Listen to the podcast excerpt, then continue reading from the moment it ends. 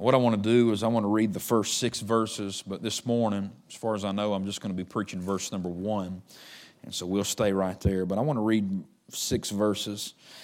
The Bible says in 1 Timothy chapter 4, verse number 1, "Now the Spirit speaketh expressly, that in the latter times some shall depart from the faith, giving heed to seducing spirits, and doctrines of devils, speaking lies in hypocrisy, having their conscience seared with a hot iron, forbidding to marry, and commanding to abstain from meats which God hath created to be received with thanksgiving of them which believe and know the truth." Let me just stop right there, because I'm not going to get into all this morning. This will be for maybe a Wednesday night. Everything's going on here. But I'm just so thankful that I'm married and I eat bacon. I'm thankful for Heather and bacon. And not always in that order either. There's a group that said you couldn't get married and you couldn't eat certain meats. Amen. And man, that is satanic right there, isn't it? Amen. And I'll dive more into that later in the weeks to come, but I just stopped right there. I almost wrote it in my Bible. Thank God for Heather and bacon. Verse 4, "For every creature of God is good, and nothing to be refused, if it be received with thanksgiving." Man, there's so much I want to say about these verses, but I gotta go on. "For it is sanctified by the word of God and prayer."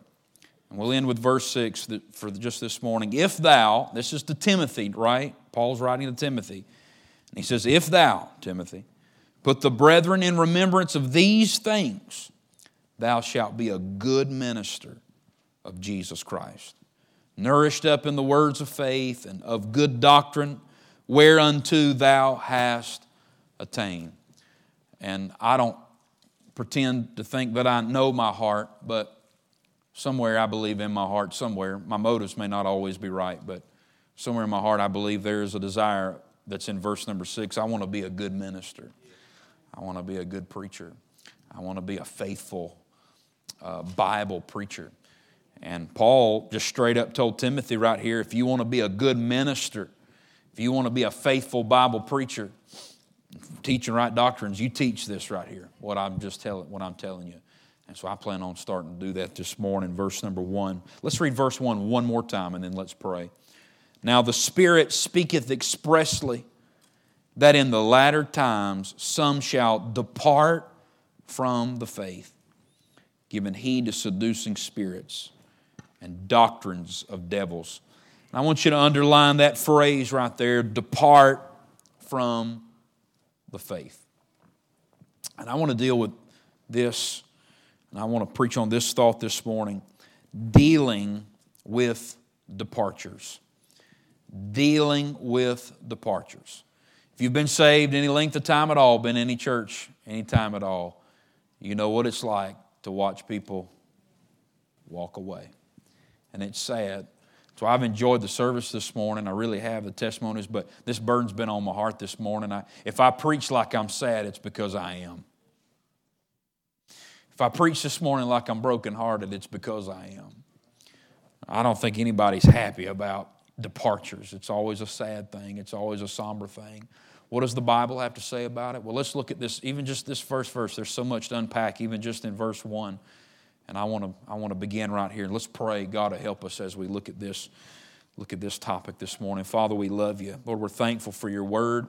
And Lord, I pray that you would help us, Lord, this morning with this hard, tough truth, but Lord, it is truth nonetheless. And Lord, we're commanded in the Scripture, Lord, as preachers, Lord, to remind our people of these truths. And Lord, I pray, Father, that you would help me be faithful to your word. Lord, help me not to say anything that's not in the text, Lord, or being expressed in the text here. are implied in the text. Lord, I pray I'd be faithful to the Word of God. Lord, I'd be faithful to the Spirit of God. Lord, I know this is a tough message to preach on a Sunday morning, but Lord, I know without a doubt you put this on my heart for this very hour. And God, I pray that you'd help me and touch me and use me for your glory and do a work that needs to be done in somebody's life. There may be somebody sitting on the pew and they're about to leave. Lord, they got one more thread, just one last thread holding them here. And Lord, I pray, Father, that you do a work in their heart, reclaim them. And, Lord, revive them, refresh them, renew them. Lord, there may be somebody that, Lord's walked away from all of it and, Lord's left us confused, scratching our head, Lord, looking for answers. Lord, I pray that we'd find our answers in your word today, Lord, as much as possible. And, Lord, I pray, Father, that you'd get all the glory for all that's said and done. And we ask these things in Jesus' name. Amen and amen. Well, when we come to the epistle of 1 Timothy, we remember that it is a letter that is from Paul. He would be the older preacher to Timothy, who would be the younger preacher. Timothy has been left in Ephesus to pastor this work and to continue the work. Paul started it there in Ephesus. He was there a good while, and then he left. And some while later, after there had already been some heresy and some division and some confusion, all kind of things, Timothy has been sent there to hopefully settle things down, to get things pointed in the right direction, and he is there. And you can find from reading 2 Timothy that it has been a toll. It's taken a toll on young Timothy there. He has tears. He has anxiety. He has fear. And Paul is reminding him to be courageous and have courage. And all that's in 2 Timothy. You can see that. But 1 Timothy is instruction.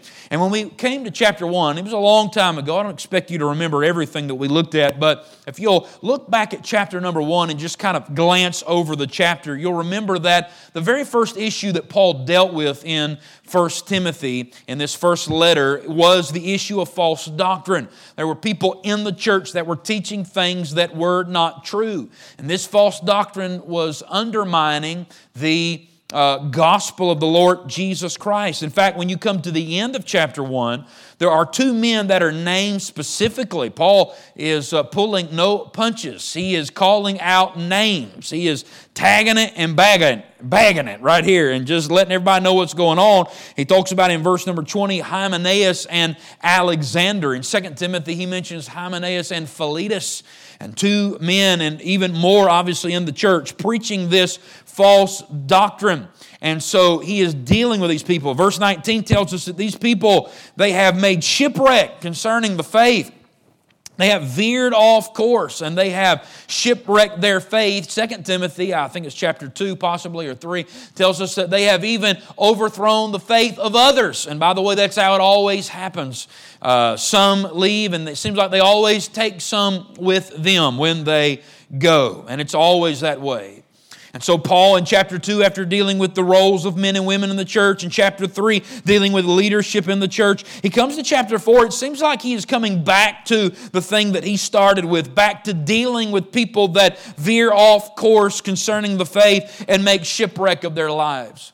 Now, verse number 1 starts in a very interesting way to me because we know that all Scripture is given by inspiration of God. We know that all Scripture is Spirit-breathed. It is Spirit-inspired. The Spirit of God moved on men of old, and they wrote down what God, and they spake and they wrote what God told them to write. This book that you hold in your hand, if you got a King James Bible this morning, I want you to know it is not the words of man, but it is the Word of God. And it does not just contain the Word of God, it is the Word of God. Because if it just contains the Word of God, then it might contain the words of men as well. It's not mingled, it's not mixed, it is not messed up, my friend. It is 100% from Genesis 1 to Revelation 22, from the first verse to the last verse, it is the Word of God, and it has been breathed out by the Spirit of God, and you can rest assured that that is the Word of God you hold in your hand, and you run far away from anybody that casts any doubt on whether or not we have the Word of God available to us perfectly today. Because they are doing the devil's work. They're putting a question mark. It's exactly what the devil did in Genesis 3. Yea, hath God said. Do you really have the Word of God? Do you really have it? So, not trying to get off on all that, but I find it interesting in verse number 1 that Paul mentions that this is the Spirit speaking. It's been the Spirit speaking since verse number 1, chapter number 1. But he says, verse number 1, now the Spirit speaketh expressly. It's amazing to me that Paul specifically wanted to know that this message specifically about those departing from the faith, that this is specifically straight from the Holy Ghost. Let me just give you a couple thoughts about, just by way of introduction before I get to the message here, about this idea of the Spirit speaking in this message that He is giving. I want you to notice the continual nature of this message. The continual nature of this message. I want you to notice the word speaketh. And it's not spoken. It is not past tense. It is speaketh. It is a continual action. What it's saying here is that the Spirit has said it, and He continues to say it. He continues to speak it today. The Spirit, even today, even right now, through the pages of the Word of God, He is reminding His church, and it's because in every age, and every time, in every decade, in every church, in every moment, we need to be reminded of this message right here, that there will be some that will depart from the faith. The Spirit continues to speak to us. And that reminds me once again, let me get back on the Bible just for a second. That reminds me that what we have is a living book. It's not just what the Spirit has spoken, but it is what the Spirit is still speaking today. I don't know about you, but I love it when I open my Bible and God speaks to me that day. He gives me something fresh for that moment and that morning and that opportunity that I have for the day. What a wonderful thing. It speaketh. It's continual. It's continual. That's a great thing. The continual nature of this message. Just secondly, by way of introduction, I want you to notice the clear nature of this message. In fact, the word is used expressly. Do you see that? The Spirit speaketh expressly. That word expressly just simply means this. It means clearly. It means plainly. It means in direct terms. It's the Spirit of God's not beating around the bush. It's not trying to get at something in a roundabout way. No, the Spirit of God goes directly to the heart of the matter and tells us exactly what it is. What is it, Spirit of God? Speak to us, Spirit of God. Tell us what we need to know about this day and age that we are living in right now and every day and age that has ever been lived in the church age. What is going on? The Spirit says to us very plainly, very clearly, very directly, some will depart from the faith. I think that's a pretty clear message, don't you? It really doesn't need a lot of exposition about that. Some will depart. Not everybody that starts with you will finish with you. Not everybody that says they love Jesus today are going to be loving Jesus tomorrow. That's pretty clear, isn't it? Very precise. The continual nature of this message. The clear nature of this message. I thought about the consequential nature of this message. I want you to notice another little phrase here. I think maybe sometimes we redefine it when we shouldn't. It says that the Spirit speaketh expressly that in latter times. I want you to underline those words latter times in your mind just for a moment. Latter times. Now, Paul did not say last days. That's interesting. Can Paul use the term last days? Yes, he can. He does in 2 Timothy.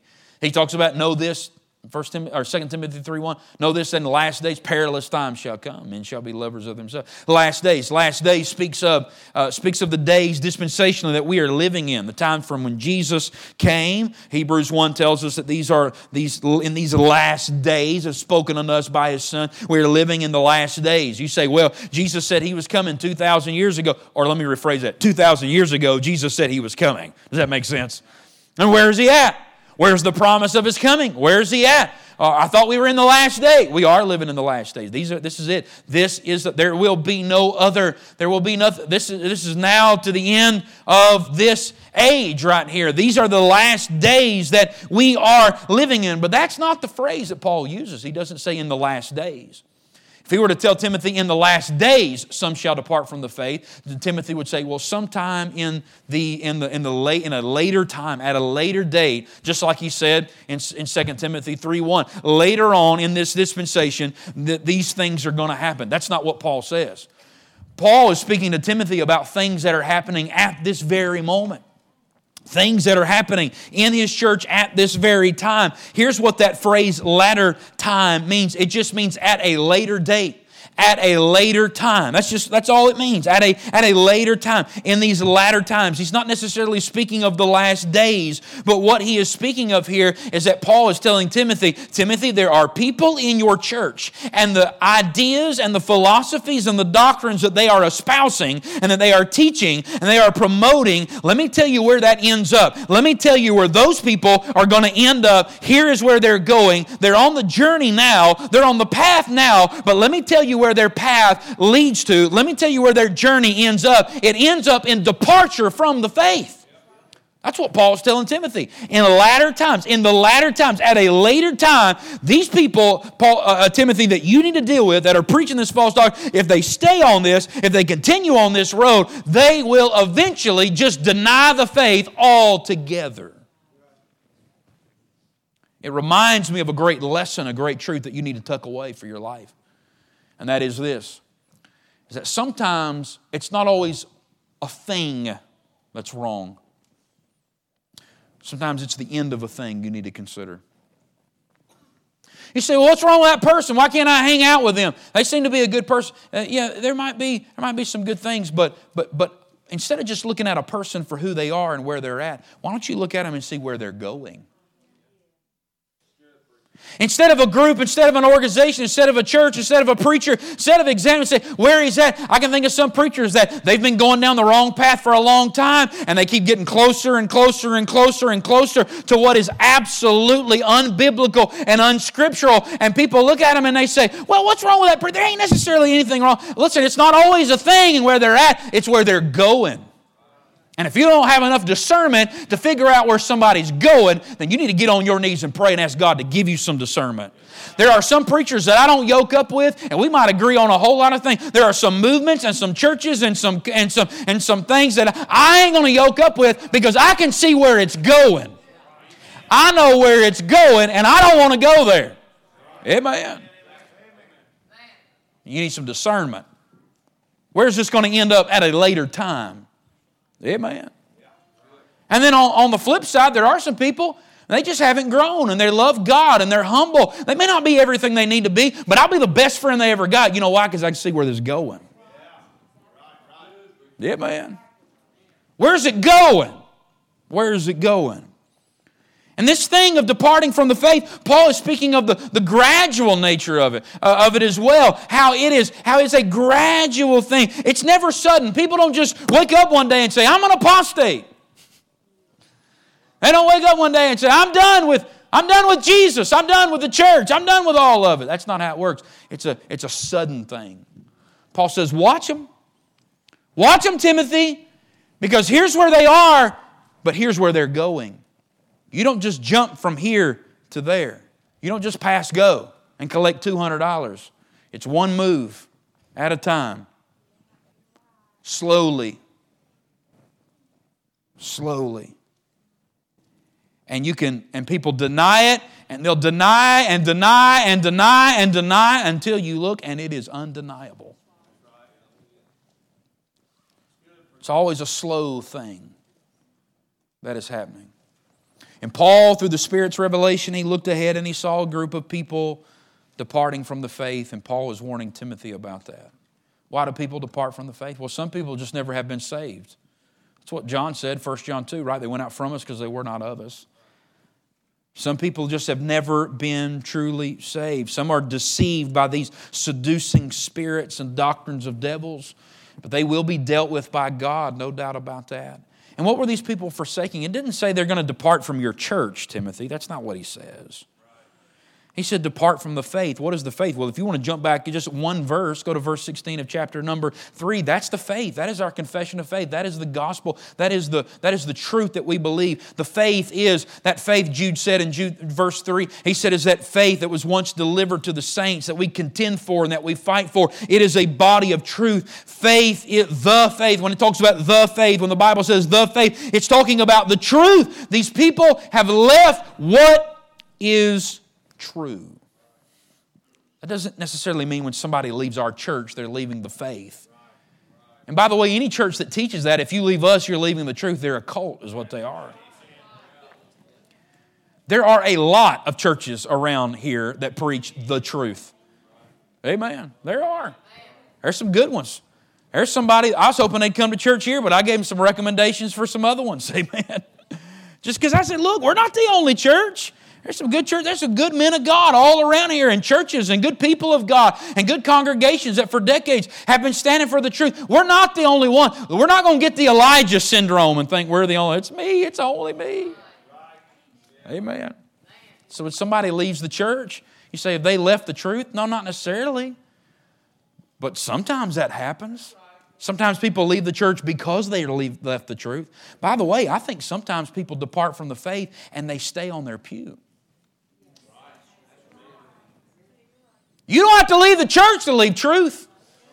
There's some people this morning sitting on our pews. You've departed from the faith. You got departed from the church. These people, by the way, the people Paul was talking about, they were still in Timothy's church. That's why he had to deal with them. They were on the pew, but they weren't espousing the faith like they were supposed to. These people, they leave the truth, and it's not just the truth, it's not just a doctrinal statement, but it also is a lifestyle that embraces the truth. You know that belief and behavior, they go together. Doctrine and duty, they go together. Your doctrinal statement and your manner of life, they go together. Because if you just skip ahead, look at just verse number 7 just for a minute. This will really come to light as we open up the verses that follow verse number 1. He said this, he finally tells Timothy here, refuse profane and old wives' fables. That's the stuff that's not true, things that are not the truth, a departure from the faith. He said, and exercise thyself rather unto what? Unto godliness. Unto godliness. What is the opposite of truth? It is ungodly living. You go to Titus, and Paul told Timothy what sound doctrine is. What is sound doctrine? It's not a doctrinal statement, it's a manner of life. It's women living right, and men living right, and young men living right, and young women living right. You can sign our church's doctrinal statement, but if you live like the devil, you've departed from the faith. Amen. Everybody okay this morning? Don't you wish we had more testimonies? I'm kind of wishing we did. I waited a minute. I tried to give you all a chance. It'll be sweeter tonight, I promise. Y'all come back. Godlessness. In fact, even if you want to get technical about it, in verse number 16 of chapter number 3, when it talks about those things that concern the faith, it's not the mystery of the faith, it's the mystery of what? Godliness. Bad doctrine and bad behavior, sinful doctrine and sinful living, they always go together. They always go together. People do wrong because they believe wrong. If you ever want to know, why did I sin? It's a belief problem somewhere. Anytime you sin, thought you'd get away with it, it's because you don't believe in the holiness of God like you ought to. Right? Anytime you thought you've sinned and you couldn't get right with God, you thought it's because you didn't believe in the mercy of God like you ought to, and the grace of God, and the forgiveness of God. It all comes back to doctrine. What you believe about God, everything we do stems from what we believe about God. If we'll believe right, we'll behave right. Departing from the faith isn't just believing something else, but it is living a lifestyle altogether different. Verse 2, he says, these people are speaking lies and hypocrisy. They sit on the pews. They say they believe what we believe. They sing the same songs that espouse the doctrine that we're supposed to believe, but they're hypocrites. And it doesn't bother them. They're able to do it. They can stand in a pulpit, or they can stand in a choir, or they can stand in a pew, and they can shake the preacher's hand, and they can do it without any reservation because their conscience has been seared with a hot iron. And that's what's going on. Let me say just a few things about dealing with departures. What does this verse teach us about this? Well, first of all, just very simply, these will go fairly quickly, I believe, because it's just so simple. Number one, first of all, I want you to see this, that there is a reality to accept. I want you to notice there's a reality to accept. And that's just what he says here. It's just what the Spirit is telling us. Some shall depart from the faith. I can't think of anything else that has discouraged, that has defeated, that has damaged the spirits of young people and young Christians. I can't think of anything more than when somebody they looked up to turns her back, and walks out. Everybody all right? I'll tell you what, when we see teenagers, and they turn around and they turn their back on everything they've been taught, they don't even realize there's a younger group of young people that are watching them. And it defeats them, discourages them. People in the pews, we can all think about people that used to be numbered among us. And again, I'm not talking about necessarily they left our church to go to another Bible-believing church. That's not what I'm talking about. I'm talking about people that they literally, their lifestyle denies everything that they said they used to believe. I can't think of anything that discourages any more than that. What a discouraging thing. I know as a pastor that is probably the one thing. If I had to name one thing, preacher, what's one thing that breaks your heart continually and keeps you up at night? That's the one thing. That's it. Not just people that have finally done it, but the people, like I said, that are on the path to it. They're already down that road. They're already headed down. And they don't even realize. They just think they're living their life, but they're actually going 100 miles an hour toward the destination that is departure from the faith. Everybody okay this morning? We can all recall somebody who used to be amongst us, used to be numbered with us, and now their doctrine or even their manner of life, it denies the faith that they once professed. Things they used to hold to, things they used to say was right and true and biblical, they no longer hold to those things anymore. And I'm not trying to be callous. I'm not trying to be hard-hearted. I'm trying my best. I want to be sympathetic toward all of us that have seen that and dealt with us. But can I tell you what the Scripture is teaching us this morning? And that is this: you might as well get used to it. Put on your big boy britches. Amen. Amen. Put them on.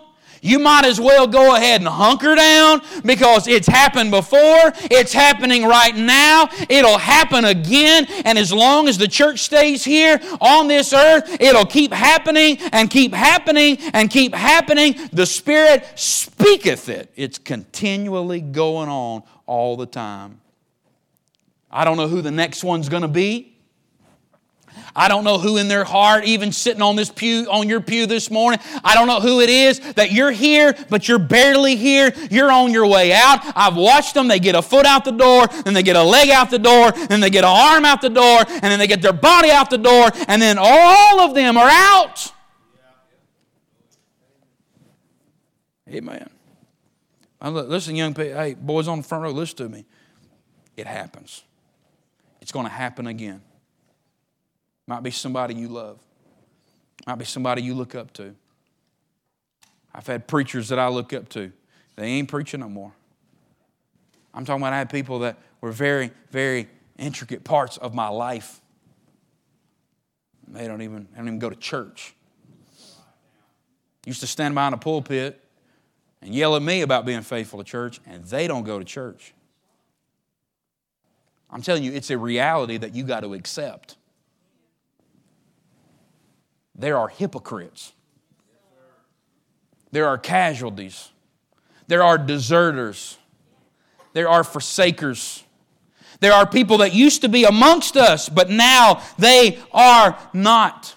And can I tell you what you need to do? You need to accept it. You need to just realize it is a part of life, and it is a part of the warfare that we're living in, and it's a part of the day and hour that we are living in, and it will always be a part of this way. And you better look inside your heart and look inside your own spirit, and you had better make sure that your faith does not stand in the wisdom of men, but it stands in the power of God. You better make sure. You can only know that one person's real. You can only keep one person right. I can't control you. You can't control me. I have control of one person in this building. I don't even control my wife, or to a large extent my kids and what they are on the inside. That's between them and God. I control one person. I control one preacher. I control one, and that one is Chris Simpson, and I better make sure, and you better make sure that your faith is real and that you are right, and you're not just in this thing because of what somebody else has done for you. You better make sure you're in this thing because of what God has done in you. Because if God ever does a work in you, you can't get away. Because faithful is he that calleth you, who also will do it, being confident of this very thing, that he which hath begun a good work in you, he will perform it until the day of Jesus Christ. You better make sure there's been a good work done inside of you. And the reason some people can walk away so easily is because they never got in to begin with.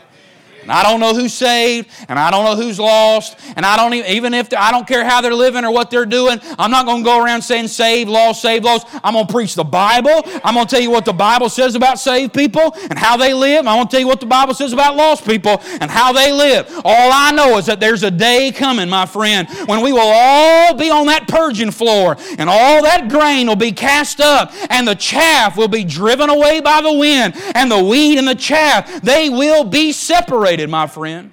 Amen. There's coming a day when it will all come to light. You just better make sure you're real.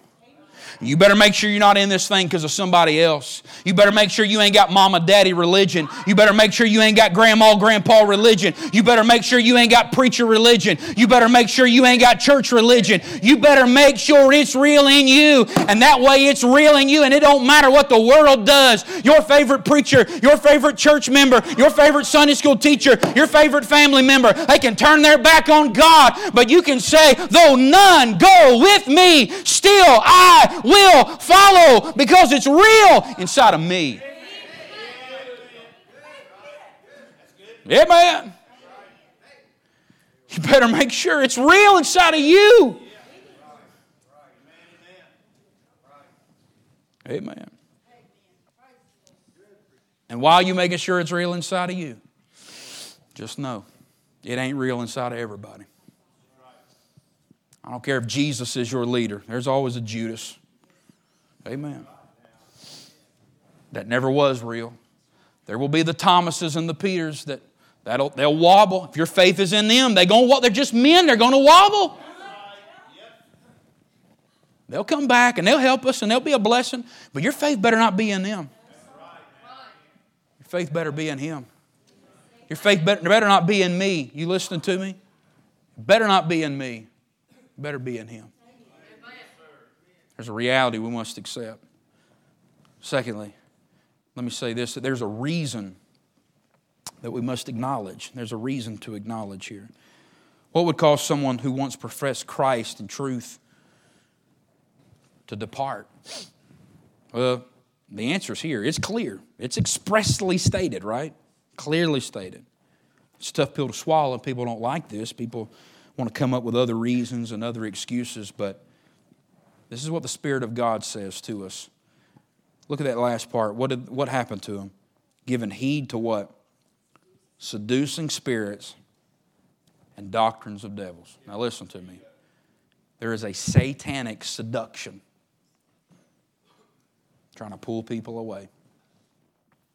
And not only does the devil seduce, I want you to underline two words in verse 1 I did in my Bible, seducing spirits and doctrines of devils. Underline those two words, seducing and doctrines. Two words. Because not only, in those spirits, it's lowercase s, that's evil spirits, that's devils, right? It says it, doctrine of devils, seducing spirits. Obviously, that's not a spirit from God. That's not God's spirit. He doesn't tempt man with evil, right? James said. These are evil spirits. These are demonic devils. Now I know some people think, well, that's fairy tale, that's myth or whatever, and some people get far into it and want to study all of it. Listen, I think you just need to acknowledge it's real and guard your mind and guard your heart and be filled with the Spirit of God. But you need to know that there is a demonic pull. People don't leave, and here's what they'll say when they leave and they get away. They'll say, that preacher hurt me. Those people hurt me. That church hurt me. And though I'm not denying that any of the above happened, preachers hurt people. Say, how do you know? None of your business. All right, none of your business. Churches hurt people. So how do you know? Well, that's all of our business, amen. We all in that together. We hurt each other. People hurt. By the way, that don't just happen in church. You don't think people in the world ever hurt each other? People are people. I don't care how saved you are. Flesh is flesh is flesh is flesh. You're going to say something, do something, not do something, and you're going to hurt somebody's feelings every now and then. But I tell you what that does, that wounded spirit, that offendedness or whatever it may be. I didn't get called on to do this, or I didn't get chosen to do this, or I didn't get recognized here, or whatever it is. The devil, he zeroes in on all those things. And then if there's not a situation, if you're just content as can be, he'll come to you and he'll make a situation. He'll give you a situation. He's like, oh, I never thought, you know what? Maybe I should have been recognized a little bit more. I never thought about that. Of course you never thought. You think the Holy Spirit put that in your mind? No, it's called seduction. You know what seduction is, don't you? Right? It's when you entice, you lure, you deceive to the intent of ensnaring and trapping. Fishermen put bait on a hook. Seduction. Fish don't bite hooks. Unless you're Jesus and you need some money to pay your taxes. You're Peter. Unless you get a stupid fish. I guess there are stupid fish that bite hooks. I'm sure there are. I don't fish enough to know. But I do know that if for optimal performance, optimal results, when you go fishing, I don't know much about fishing, but I know that you're supposed to put some bait on the hook. Why? It draws them. It entices them. It seduces them. Something that, and I'll tell you, the devil is the master of seduction. He absolutely is. Satan always comes around and he'll promise you something better. It happened in the Garden of Eden. That was the very thing. Eve, there was no problems. She lived in the Garden of Eden. There were no problems. It was absolutely perfect until the devil came along and convinced her that it wasn't. Until the devil come along. You listen, you can be in a good church, you can be in a good home, you can be in a good marriage until the devil comes along and convinces you that it ain't. Amen. He'll take a perfect situation, a perfect scenario, and he'll paint it in such a light where now somebody's holding back on you. It could be better. You're not getting everything that you could get if things were different. And that's what it was with Eve, wasn't it? Devil come to her. She's living in the Garden of Eden. Everything, the Garden of God, everything she would ever want, it's all right there. And the devil, somehow he can come and seduce her with the thought, with the notion, the idea that there might be somewhere out there, somewhere could possibly be something better than what God has given to me. And I'm just here to tell you, he's a liar. He's a liar. Amen. As the song says, headed for the lake of fire. You heard that song on the radio lately? It's stupid and I love it. Amen. It's really just the stupidest Southern gospel junk, drivel stuff they put out. But I don't know. I enjoy listening to it. I turn it up. A bunch of mindless, doctrineless social, Southern gospel junk. I love it.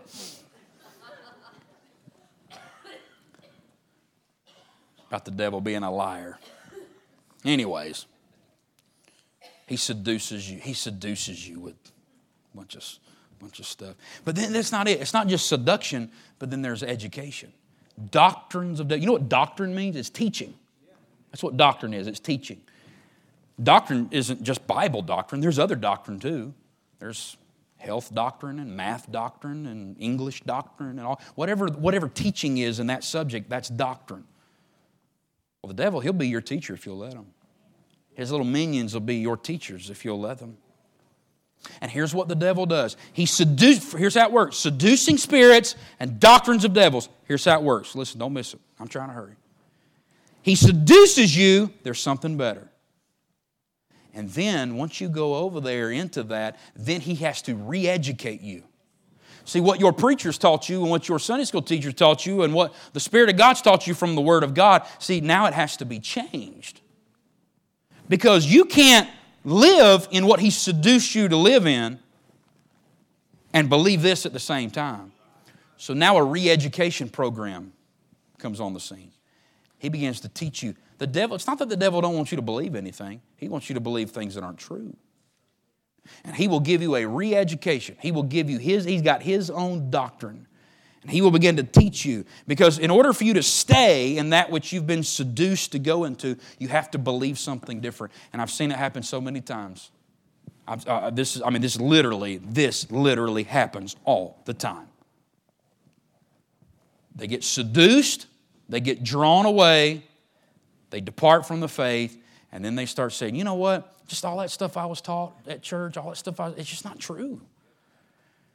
It's just, can we really believe the Bible? I mean, it's just a bunch of man. It's just man's words. It's just man's opinions. And they always come up with teaching.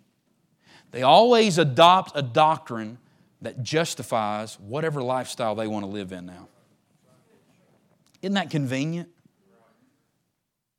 Isn't that very convenient that they can come up with a teaching, come up with a doctrine that, I'm going to tell you what the devil will do. He'll supply you all day long with doctrine why it's okay for you to live in fornication and live in adultery and live in malice and jealousy and bitterness. If you don't want to get something right with somebody that hurt you 9 years ago, the devil will give you doctrine so you don't have to. Said, well, they really hurt. They're supposed to apologize first, or maybe they've never really done this or done that, or it's okay. Or they really hurt, and he'll just start teaching you what. He is a teacher that will teach you whatever you want to hear, just as long as you don't believe the truth. And that's how it works every time. It's seduction and it's education, really a re-education. And he will seduce you and he will draw you away. And Satan will seduce you to do something that's wrong, and then he will give you a doctrinal system that will tell you why everything you're doing now is okay. Look up here. It ain't. He's a liar. But let God be true and every man a liar. This book is right and it's always right. And how do people get caught up? How do people not see it? How do people not realize what's going on? By the way, that's a part of the deception. You're deceived, but you don't know you're deceived. They don't know. They really think, because one of the teachings that the devil gives is that now you're in charge. Now you're the boss of your own life. That preacher's not telling you what to do. That church ain't telling you what to do. That Bible's not telling you. That religion's not telling you what to do. Now you're the boss. And all the while, you're a little puppet on a string. He's got you right where he wants you. No, he's your boss. Those devils that got a hold of you, they're your boss. When people leave and depart from the faith and walk away, look at me. It's not church hurt. It's not preacher hurt. It's not I got offended. It's not I just don't like it. It's satanic. It is literally satanic seduction and re-education. How in the world did that happen? Let me show you this. I'm about done. It said giving heed to seducing spirit. That's how it happens. If you will listen, the devil will talk to you all day long. Give heed. You know what give heed means? It means to pay attention. If you will listen, if you give him an inch, he'll take a mile. If you let him get a foot in the door, he'll be living in your bedroom before too long. That's why the Bible tells us in Ephesians 4:7, don't give place to the devil. Don't give him a place. Don't even give them a place. Guard your mind, because that's where the warfare is located. Protect your mind with the Word of God. All the time. Prove all things. Hold fast to that which is good. The Word of God. Miss Maddie, I want you to come around the piano. I got one last point, but I'm going to preach it while she's coming around. There's a reality to accept. People depart. It's just a part of it, right? You better make sure you're real and not trusting anybody else, because it's going to happen. There's a reason to acknowledge. What's that reason? Satanic, right? Seducing spirits, doctrines of devils. But then let me give you one last one. There's a remnant to appreciate. Now, this verse is negative. This whole message has been negative, and I don't mean like in a bad way. We like negative preaching around here. Amen. We like it. Most of us do. In fact, some people, I think, y'all don't think I preach hard enough sometimes, so I like that. And this is a negative verse in the sense of it's not talking about positive things. Not everything's positive. There are negative things we have to deal with and have to work through. Isn't that right? I can't think of anything positive about people leaving the faith. There's nothing good about that. That's a broken-hearted thought. But there is one little teeny tiny glimmer of light. There's just one little teeny tiny glimmer of light in verse number 1. And it's in one word. And I want to point it out to you. I circled it in my Bible. Verse 1, now the Spirit speaketh expressly that in the latter times, here it is, some. I'm always looking for something positive. I'm holding on to that right there. There's a remnant, ain't there? In fact, can I tell you something? Not everybody's walking away. Not everybody's a hypocrite. Not everybody, listen, not everybody is looking for a way out. Not everybody's giving heed to seducing spirit and doctrines of devils. And while the devil himself would love to put all your attention and focus on the departures, can I tell you something? Do not overlook the faithful.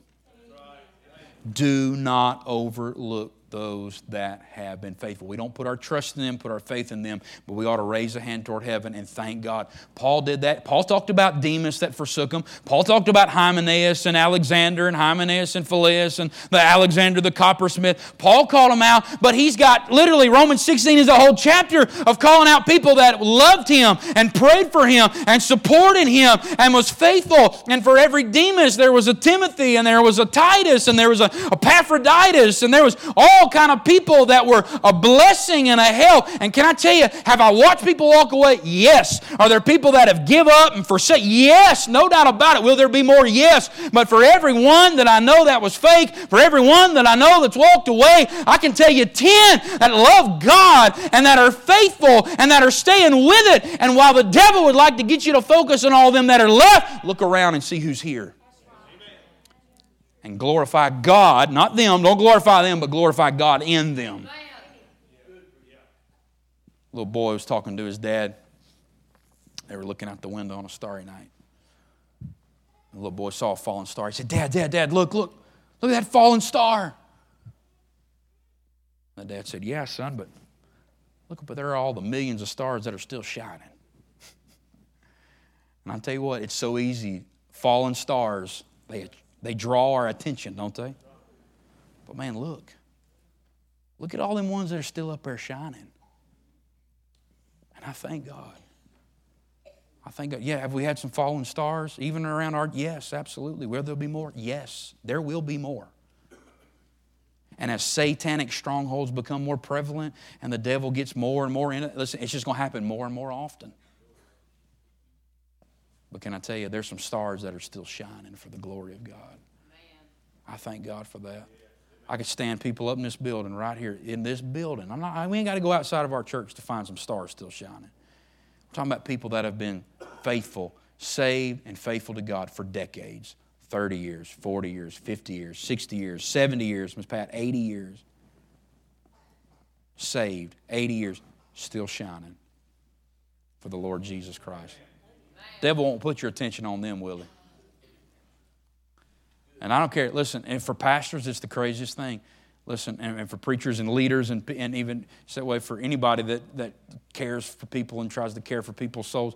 Listen, it doesn't matter. Listen, if you got 100 people in the church and 99 of them are doing good, that's good. But it's that one. I mean, that's the one you can't forget about. And that preacher gets up and he preaches to that one, even though there's 99. I'll tell you what, there's a remnant to appreciate, isn't there? In fact, it says some. It doesn't even say most. It doesn't say most shall depart from the faith. It doesn't say all shall depart from the faith. It says some. That's a minority. Amen. When the devil rebelled in heaven and drew a crowd out of heaven, listen, he only got a third. You know what that means? God has twice as many as the devil's got. I'm going to tell you something. Look, it may look like Satan is has the upper hand. It may look like he's leading the game. It may look, but I'm going to tell you something. Everybody look up here. I'm done. We're on the winning side. Amen. This is the best side. And one day all the tables will turn and the devil will be exposed as the liar and the cheater and the fraud that he is.